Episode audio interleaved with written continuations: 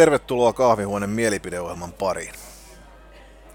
Kari Vahtolammin olkalaukusta löytyy makrokuvaamiseen tarvittavat objektit ja korvien välistä taitoloihtia, mitä hienoimpia kuvia. Yhtä terävällä tarkennuksella on myös valjastettu hänen kykynsä hahmottaa yhteiskunnassamme käynnissä olevia asioita ja tarkastella niitä monesta eri näkökulmasta. Karille kuva puhuu enemmän kuin tuhat sanaa, joka johtaa hänet joskus miettimään, kenen sulkakynästä on tällä kertaa musten loppu, kuka mumisee medialle epäselvästi pitäen samalla sormiaan ristissä.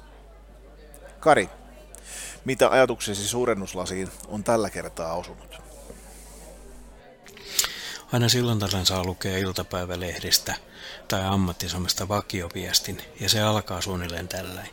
Hei, tipuin työttömäksi, jatkoin opiskeluja, jotta saisin ammattitaitoa kasvatettua, ja nyt TE-toimisto pyytää minulta neljän kuukauden työttömyyskorvauksen takaisin. Mitä minä nyt teen?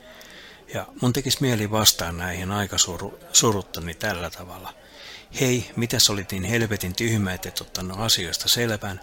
Syö sen aikaa kaurapuuroa, jotta saat asiasi kuntoon. Toinen kohta, mihin mun tekisi mieli vastaa kanssa välillä tylysti, on se, että kun joku pitkään työelämässä mukana ollut alkaa neuvomaan työtöntä työnhakijaa siitä, että miten hän saa parhaiten töitä, niin mun tekisi mieli niihin kirjoittaa ihan suoraan perään. Noissa on ohjeet muistuttaa enkelipallohoitojen antajan ohjeita. Niille ei ole mitään yhtymäkohtaa reaalielämää. Sori. Aika tylyn kuulosia vastauksia, mutta näin mun välillä tekisi mieli kirjoittaa. Ja mihin nämä vastaukset oikeastaan perustuu? Ne perustuu siihen, että silloin kun tiputaan työttömäksi työnhakijaksi, niin yksi tärkeimmistä perustaidosta on se, että opettelee etsimään oikeellista tietoa. Ei kilauta kaverille ja kysy, että hei tuntuuko sustakin tältä. Tai toinen vaihtoehto on se, että ei itse yritä kuvitella, että kun mun mielestä taas paras vaihtoehto, niin näin kuuluu tehdä. Vaan ote, vaan opetellaan se perustaito, ihan samanlainen perustaito, kun mennään uuteen työpaikkaan. Selvitetään ne asiat, selvitetään mitä kuuluu tehdä, mitä saa tehdä ja mitä ei saa tehdä. Tämä on ihan normaali asia. Opetellaan työttömän työnhakijan perustaidot. Ja se perustaitojen opettelu lähtee aika yksinkertaisesta asiasta. Opettelee ymmärtämään, että työttömyysetuus on vastikkeista, eli sulla on oikeuksia, mutta sulla on myöskin velvollisuuksia. Ja yksi niistä tärkeimmistä velvollisuuksista on se, että sä oot työmarkkinoiden käytettävissä. Ja sä et päätä itse, oletko sä työmarkkinoiden käytettävissä, vaan TE-toimisto päättää sen, oletko sä, niitä, oletko sä käytettävissä. Tämä on iso asia. Sä et päätä itse omasta elämästäsi, vaan TE-toimisto päättää sun omasta elämästä. Ja sillä hetkellä, kun tämän sisäistää, niin työttömän elämä muuttuu hyvin, hyvin paljon helpommaksi.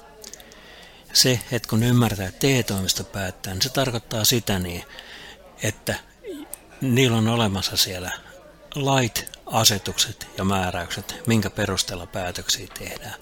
Ne ei synny sillä, että kilautetaan kaverille tai kysytään naapurilta, vaan ne perustuu siihen, mitä on kirjoitettu asetuksia ja lakeihin. Opiskelu on hyvä esimerkki tästä. TE-toimistolla on ihan yksinkertaiset ja suorat ohjeet siitä, mitä sä saat opiskella.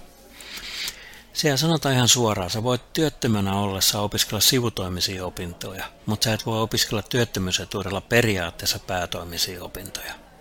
Ja sitten kun käy pikkusen kurkkimassa, mitä siellä lukee, niin siellä kerrotaan ihan suoraan. Päätoimisia opintoja ovat opinnot, joiden tavoitteena on suorittaa ammattikorkeakoulututkinto, ylempi ammattikorkeakoulututkinto, alempi tai ylempi korkeakoulututkinto yliopistossa – ja ihan samalla lailla se voi olla ammatillista perustutkintoa tai tutkinnon osa. Eli siellä on ihan selvät säännöt.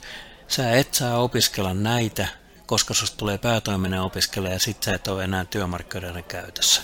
Ei tämän pitäisi olla kauhean vaikeaa. Ihan samalla tavalla se koskee yrittäjyyttä. Ei TE-toimisto pohdi sitä, kuinka paljon sä saat yrittäjyydestä rahaa, jos sä teet. Ne ei määrittele sillä, että onko se päätoimista vai sivutoimista.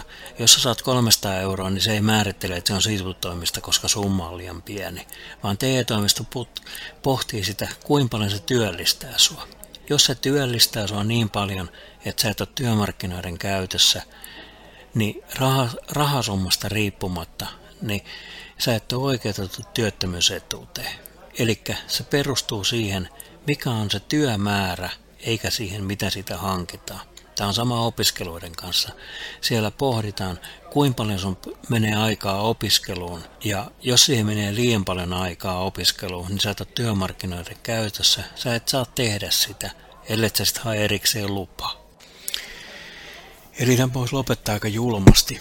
Niin kuin mä tuolla alussa sanoin, että mitä sä olit niin tyhmä, että et ottanut asioista selvää. Mutta on yksi työttömän työnhakijan tärkeimmistä taidoista.